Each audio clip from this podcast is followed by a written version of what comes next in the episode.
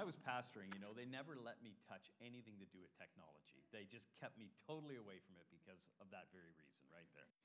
So thanks, guys, for that. Uh, I hope you're filled with hope today. And I hope you're filled with hope for your church.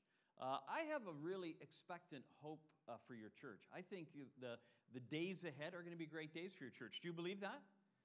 Yeah, I hope you do. I really do hope you believe that. If not, you should probably be at Denny's this morning or something like that uh, instead of here. But I really sense that God has something in store for you. And so I want to talk to you this morning about a hope filled future.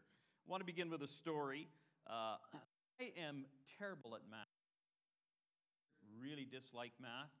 God bless you. God bless you. So when I in our school, like really smart. Why he had me as a best friend, I have no idea. But, anyways, I would hang out with Dave, and in math class, whenever there was a test, sit next to Dave. Now, I'm not suggesting this, I'm just telling you about history. Okay? And so I could look over at Dave and I could do this, and Dave would, you know, he'd look over, oh, and he'd get. And then we got to high school. And in high school, they start asking these questions. And they go like this A man gets in a car in Halifax, Nova Scotia, driving west at 100 kilometers an hour. And a train leaves Windsor, Ontario, driving east at 50 kilometers an hour. Please calculate the cost of a cheeseburger in Peterborough. And you got to figure it out somehow. And you're like, what in the world? How am I going to figure that out, right? But there's another little wrinkle because by the time you get to high school, not only do they want the answer, but they put three little words in there. Does anybody know what those three little words are? Show your work. Show your. I didn't know what to do. Should I write? Please see Dave's paper. Because well, you know, I don't have any work. You know, if you're a Christ follower today, one day will come where you will stand before King Jesus and he will say to you, Show your work. One day, Grace Community Church will show its work. What God has called you to be and to do collectively, you will stand before Jesus and you will show your work. And if you want to have work that is meaningful and leaves a legacy, that means a hope filled future means you empty your future of self. That's how you, that's how you become hope filled is it's actually counterintuitive. You empty your future of self. Uh, Charles uh, T. Studd, you may know that name. He was a wealthy British cricket player. He came from an extremely wealthy British family. And the world was his. He went to Cambridge, he was educated there world class cricket player. He had a life of privilege and a life of uh, carefree. And he came to Christ and he said, I'm going to empty my life of myself because I want my hope to be in Christ alone. And out of that experience, he wrote a little statement that you likely will recognize when I read it. It's kind of a compendium on the Christian life. He wrote this Only one life it will soon be past. Only what's done for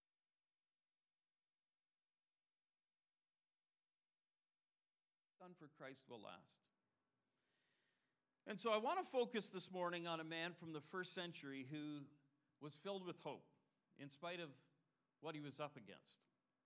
And uh, if you were at a first century university lecture and somebody was to say, I want to talk about somebody who's going to leave a great legacy, uh, you might immediately in your mind go to a guy named Nero. And he was a big deal in the first century. He built these great amphitheaters and he was a promoter of elite athletics. He was an actor, a poet, a musician, very capable guy. He was heralded amongst the working class. He was kind of worshiped. But he's not the one I want to talk about. I want to talk to you this morning about Saul of Tarsus or the Apostle Paul. And what's interesting is the Apostle Paul and Emperor Nero's lives overlapped in the city of Rome in the first century. They lived together there, and Nero was the public's hero, and Paul was basically a nobody. Some of our history writers tell us that he was just a stoop shouldered, cloudy eyed old man. Now, Nero, wow, he was something else. Nero was married to Poppaea Sabina, a blonde, head turning beauty who bathed herself in donkey milk. 400 donkeys were kept on hand just for that. She would be dried with swan feathers and massaged with crocodile mucus. Well, if you haven't tried it, don't knock it. I mean, in fairness, right? Because Nero liked soft skin, and whatever Nero wanted, Nero got. At age 25, Nero deified himself by erecting a 120 foot tall statue of himself so people would literally look up to him. But nobody paid any attention to Paul. He was nothing to look at. Thin haired, crooked in the legs, a poor state of body, eyebrows joining, first unibrow was the Apostle Paul, nose somewhat hooked. But that's who we're going to talk about. Open your Bibles if you have your Bible there, or on your phone, or however you have it. And I want to go to 2 Timothy chapter 1 this morning. This is Paul writing to his beloved son in the faith, Timothy. This is the last re- record that we have of, of Paul's written communication to Timothy, and he's basically handing a hope filled torch of faith to Timothy. And so, beginning at verse 1, hear the word of the Lord, 2 Timothy. Paul, an apostle of Christ Jesus, by the will of God, according to the promise of the life that is in Christ Jesus, to Timothy, my beloved son. Grace, mercy, and peace from God the Father and Christ Jesus our Lord. I thank God, whom I serve, as did my ancestors, with a clear conscience, as I remember you constantly in my prayers night and day. As I remember your tears, I long to see you that I may be filled with joy. Paul has a deep personal connect with this young man. I'm reminded of your sincere faith, the faith that dwelt first in your grandmother Lois and your mother Eunice, and now I'm sure dwells in you as well. For this reason, I remind you to fan into flame the gift of God which is in you through the laying on of my hands, for God gave us a spirit not of fear, but of power and of love and of self control. And then verse 8 opens with this word, therefore. So, because of I want to hand you a hope filled future. Here's what he says, verse 8 Therefore, do not be ashamed of the testimony about our Lord, nor of me, his prisoner, but share in suffering for the gospel by the power of God Timothy's directed to a couple of loyalties here to Christ and his gospel, and to Paul, and, and loyalty to his own ministry. The power of the Holy Spirit will produce a strength in him that will carry him through suffering. And I want you to know, we, we want to state the obvious this morning that a hope filled future is going to be filled with obstacles. Our message is becoming less and less tolerated in the culture in which we live. And so there's resistance and pushback. Our message has challenges, and we must acknowledge that. But the only way you can embrace those challenges is when you reject fearfulness. And Paul rejected fearfulness. You saw in verse 7, right? For God has not given us a spirit of fear, fear, but of power and love and a strong mind or sound mind, good thinking. Fear and challenges combined bring personal suffering, and Paul was having to embrace one He's embracing the suffering and he's rejecting the fear that can come with it. Some think that suffering as a Christian is embarrassing, right? Can make you ashamed of the gospel. And Timothy is watching Paul to see what Paul will do with his suffering. And I'd suggest to you this morning, friends, that those who come behind you, your kids and your grandkids, they're going to watch you and see how you embrace the gospel and what that looks like when you find yourself resisted in the culture in which we live. But when I think of Jesus, how could we be ashamed of Jesus? Amen? Two of you think we can't be ashamed of Jesus. Good, good. Let me tell you about Jesus. He's the Passover lamb, he's the prophet greater than Moses. He's the heir to the throne of David, and he's the good shepherd. He's the baby of the Virgin Mary. He's Herod's enemy, but he's Simeon's great joy. He's the beloved baptized son, and he's the healer of the blind, and the provider of the hungry, and the friend of the downtrodden. He's the source of living water and the bread of life. He's the spotless Lamb of God who takes away the sin of the world. He is our ascended Savior. He's God in the flesh who dwelt among us. and laid down his life for you and for me. How could we be ashamed of Jesus? Amen? Amen. Amen. And then we get to verse number nine. Paul writes that this Jesus saved us and called us to a holy calling. To a holy calling. Not because of our works, but because of his own purpose and grace, which he gave us in Christ Jesus before the ages began. A hope filled future is going to require that we live out a holy life, a holy calling. This is a countercultural way to live, not isolationist. There's some people that think, as Christians, in the world in which we live now, because the culture is resistant to the message, that we should therefore isolate ourselves and extract ourselves and live sort of monastic type living. But no, we're called to live counterculturally. In fact, Jesus prays in the upper room that his disciples be in the world, but not of the world. To live counterculturally. Let me ask you this this morning, friends. How is your life set apart? How is your life radically and irresistibly different from those around you? If your life is largely similar to your neighbors, your co-workers, those people who are, consider themselves far from God, then they have nothing to compare to, and your life will have difficulty in making impact. And this is done winsomely, but it's done deliberately.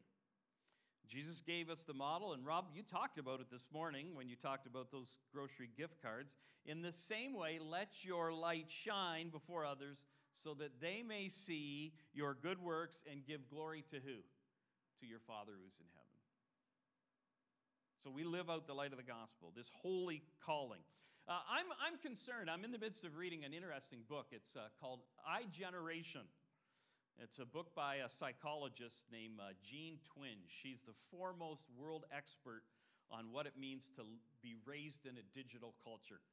Very interesting book. If you're concerned about your kids and digital culture, profoundly, she's not a believer, but she's written this book and talks about if you have been born after 1990, you have not lived any of your life apart from the internet.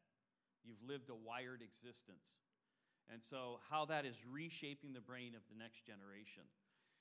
And when you think of the next generation, if they're spending an hour or two a week in religious instruction or in church or whatever that looks like, and they're spending three or four hours a day on their phone, you can see that we're outgunned. And so we have to ask ourselves what are we calibrating our conscience to? Are we calibrating our conscience to the culture? Or are we calibrating our conscience to the Word of God? Because those are radically different realities. Uh, I, am concerned too because uh, I talk to people and they, they tell me about things, and I'll say, Oh, that's interesting. Where did, where did you get that from? Oh, I got that from an influencer. Do you know there's influencers? And you, you don't have substance or any uh, capacity or ability but you can be an influencer, right? And, and people are listening and taking heed, shaping their thinking around influencers. Uh, people that have no platform from which to speak other than their notoriety or their fame. But they may have no substance to their argument or whatever, but they're influencing people. There's actually a Greek word for it. Did you know that? If, when there's no substance but there's influence and people are rethinking, there's a Greek word for it. The word's Kardashian. Uh, it's a Greek word. We're called to live a holy life, a life that's set apart, calibrated to regardless of how popular, or in our case, in many regards, unpopular that is. And it's not because of our greatness. Did you notice that in the verse? It's not because of anything we've done, it's because God has extended His grace to us. And then we go to verse number 10. And which now has been manifested, this holy calling, this reality we've been called to, through the appearing of our Savior, Christ Jesus. And look at this who abolished death and brought life and immortality to light through the gospel. If you want to live a hope filled future, that means you need to have an eternal perspective. You've got one eye on eternity. If you're living for the success of the immediate, you're going to be woefully disappointed. Uh, when I finished pastoring, I thought one of the things I would be doing a lot less of was funerals. Now, if I had my choice, I'd much rather do a funeral than a wedding. Um, but uh, I thought I'll be, I'll be free of funerals to some regard. In the first six months of 2022, last year, I did 10 funerals. Some of them I never would expected to have done. One funeral was a mom who I've known since high school who struggled with mental health issues for the last several years, and those only got significantly uh, worse through COVID, and she succumbed to her own mental health issues and took her own life last uh, April. Five kids. You can imagine what it was like to do that funeral 1,300 people at the funeral. Two of her kids are well known country and Western music stars. And I can tell you the only thing that gave us any hope in the midst of an unexplainable, immense tragedy was the fact that we are looking towards eternity. Amen?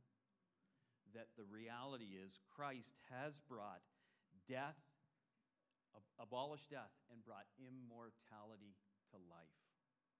And we have to live that way. If we're looking for the reality of what this world has to offer, then we're going to find ourselves disappointed beyond measure.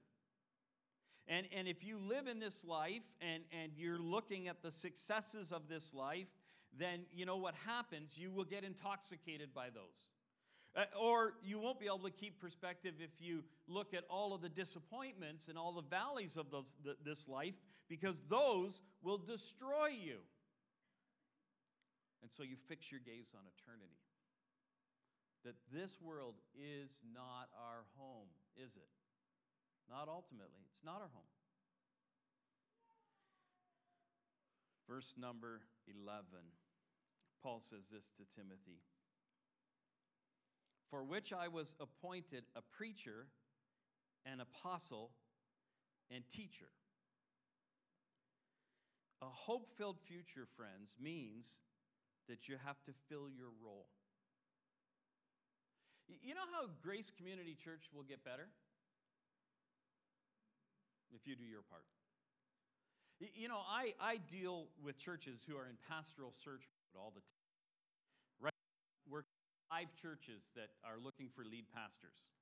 They range from churches that are about 125 to the biggest ones about 1,100, everything sort of in between.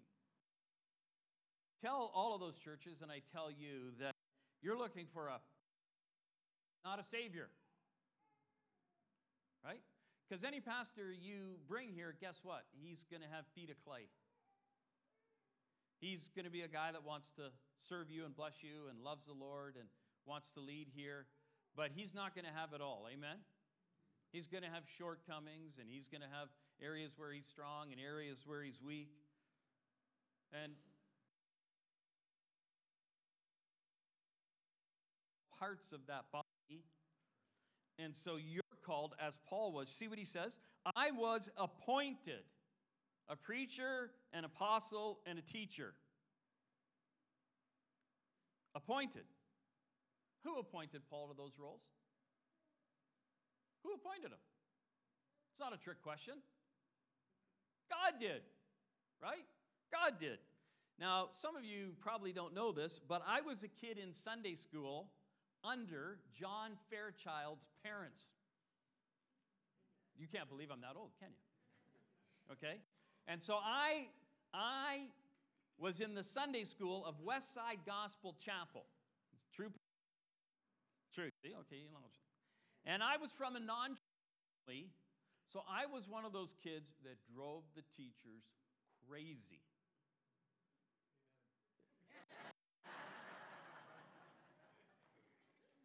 the truth is known.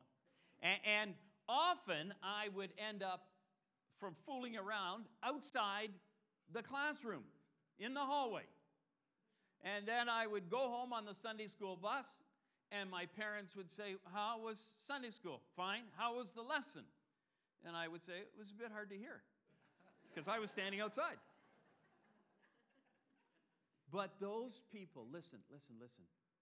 Those people, they loved me. And they put up with me. Parents weren't church people. They could have said, Stop coming, kid. But they love me, they encourage me, they bless me.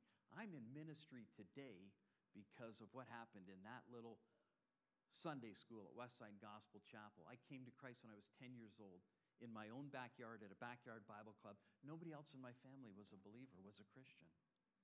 And you know why those people stuck with me? Because they too felt that they were appointed to be teachers of the kids in that Sunday school. If you want grace to be a better church, then, then you got to do what Paul told Timothy. Paul says, I, I, God gave me this role. I was appointed to be a preacher, an apostle, and a teacher, right? It's not nominated or coerced. In some churches, you get voluntold. He was appointed by God. Uh, what is it for you?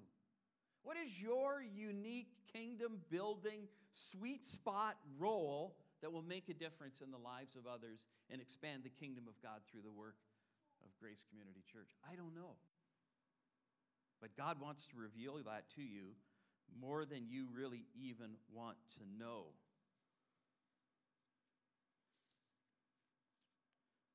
Look at verse 12. Paul says, Which is why I suffer as I do. And if you get a Steve Adams in Sunday school, you will suffer. But if you're going to move forward, you got to rise above those current distractions. And the New Testament records the dynamic life and the deep struggles of Paul. Paul had a tumultuous life. In fact, if you read in uh, 2 Corinthians 11, you find out that he was stoned, he was shipwrecked, he was beaten. He had a tough, tough life. And now he's in prison. And he's in prison not because he's committed a crime, he's in chains for Christ. And yet, even in that reality, the palace guard and the common people on the street understood that he's in prison due to his commitment to the cause of Christ.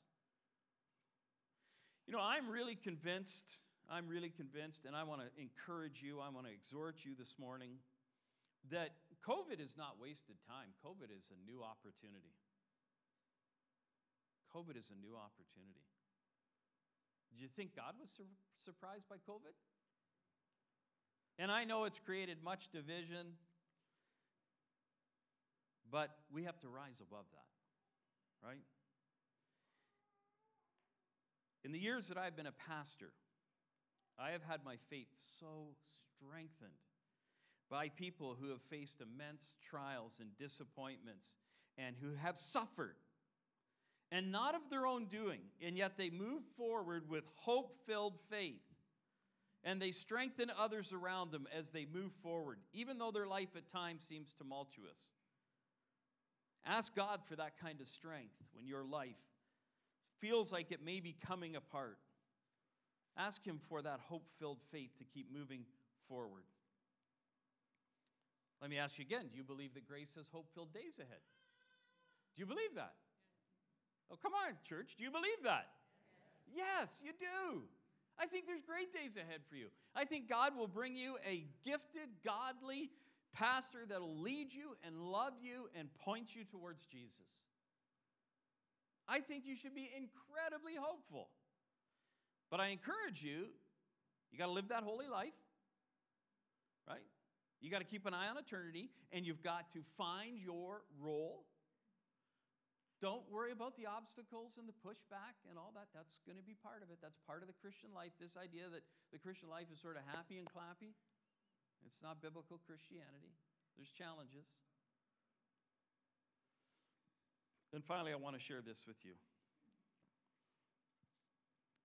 It's maybe the first time in history I've preached for less than my time slot. So I just. A hope filled future means we must finish well. We must finish well. One of the funerals I did last year was for the first missionary of the church that I pastored. Uh, he was 103 years old when he went to see the Lord face to face, when his faith became sight. He worked on our staff until he was about 96 or 97. And then he finally retired. Okay? We bought him a, a season's pass at Blue Mountain when he retired. That'll click with some of you at lunch at Swiss Chalet. But he was committed to finishing well. You got to finish well. The theme of the Christian life is you write every chapter of your life, you walk with the Lord. Hopefully, you bring glory to God in each of those chapters. Look at verse 12, what Paul says. Now remember, he's in prison, he's in the departure lounge of life, he's up against the wall. Everything is working against him, humanly speaking. And Paul says this to Timothy But I'm not ashamed, for I know whom I have believed, and I am convinced that he is able to guard until that day what has been entrusted to me. Now, let me read that from the message, Peterson's translation, the message. He writes this This is the cause of all this trouble I'm in, but I have no regrets. I couldn't be more sure of my ground. The one I've trusted in can take care of what he's trusted me to do right to the end. Paul says, I'm staying the course. Yeah, I'm up against the wall. I'm in prison. Everything is looking kind of tough for me, but I am convinced that Jesus has a hold of me, and I have a hold of Jesus, and I am going to finish and finish well. Amen? I just love it when people are committed to that reality. My uh, middle child, uh, our daughter Riley, she lives in Sydney, Australia. And uh, she went down there to go to school, and then this Australian boy married her. he loves her and he loves Jesus, so we're, we're good with it. But uh, one thing that Australians don't know how to do is anything to do with women. Okay? Like, my son in law actually owns a company that manufactures surfboards. They sell them all over the world and surfwear. And uh, so I've been get them to move here because I said, Lake Ontario, nobody is selling surfboards there. You'd have the market. So. Would you be surprised if I told you that the first person to win an Olympic gold medal in speed skating for Australia did it by being the worst skater in the group? Did you know that? Back in uh, 2002, in the Winter Olympics, a guy by the name of Steve Bradbury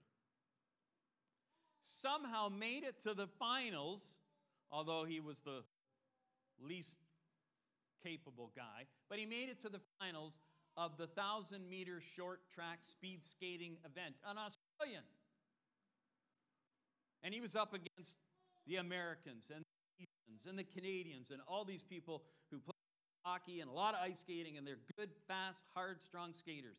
And Steve Bradbury, he was not the preeminent gold medal by any stretch of the imagination. He wasn't the best trained, he wasn't the most athletic, he wasn't the most capable, but he won the gold medal. And I'll tell you how he won it. Because Steve was last place, way out of and everybody else was in the pack. You know how skaters are in the pack, and they're tight together in that short track speed skating. You ever watched it? I mean, they're just kind of glued together. And all of a sudden, two skaters' skates hit, and the whole pack knocked themselves down. And Steve Bradbury comes around, hey, good day, mates. And he keeps going, and he goes around and he gets the gold medal. You know why I got the gold medal? Because he finished. You got to finish. And here's what's really cool about this turn over just a chapter or two to, to chapter 4 of Second Timothy. This is, this is, this is a hope filled future. Chapter 4, look at verse 6, if you will. Paul says to Timothy, For I am already being poured out as a drink offering, and the time of my departure has come. I have fought the good fight. I have what? Finished the race. Uh, all you got to do is finish, but you got to finish. He says, I've finished the race, I have kept the faith. Look at verse 8. Get a hold of this. Therefore, or henceforth, there is laid up for me the crown of righteousness, which the Lord, the righteous judge, will award to me on that day. Did you see that? Now look at, there's a comma. There's a comma.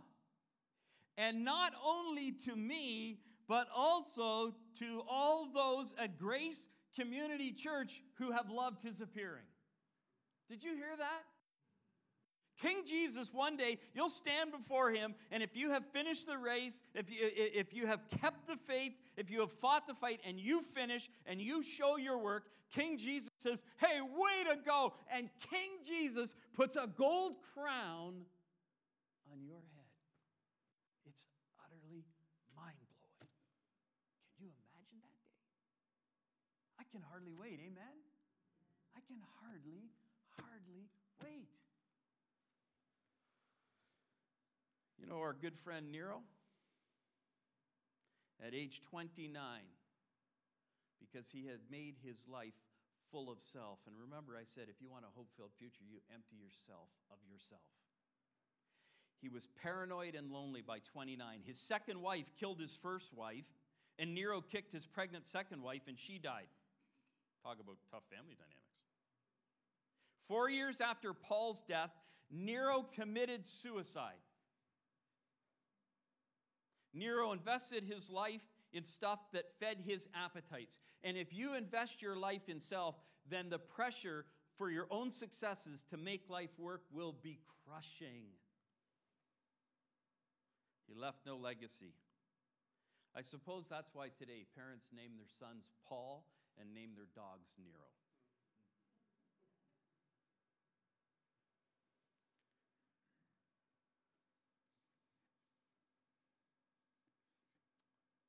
Grace, the future's bright. It's filled with hope, amen?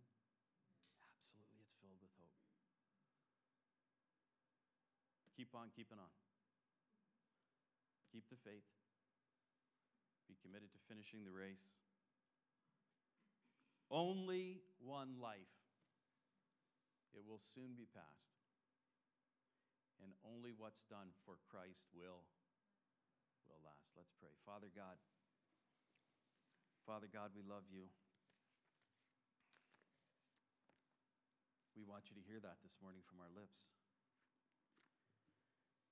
Lord, may we empty ourselves of ourselves. May we embrace the suffering and the obstacles that come with the Christian life, reject fear, not be paralyzed by fear, but mobilized by our faith. May we keep one eye fixed on eternity, that this world is not our home. May we keep moving forward. May we find our unique role that you have called us to and make our kingdom contribution and experience your pleasure in doing so. May we live a holy life that's counter to this culture and speaks of a hope that's so radically and irresistibly different. And Father God, may we finish and look forward to that crown of life placed upon us by our King. Father, we long for the day, but may we be found faithful today. It's in Jesus' name we pray. Amen and amen.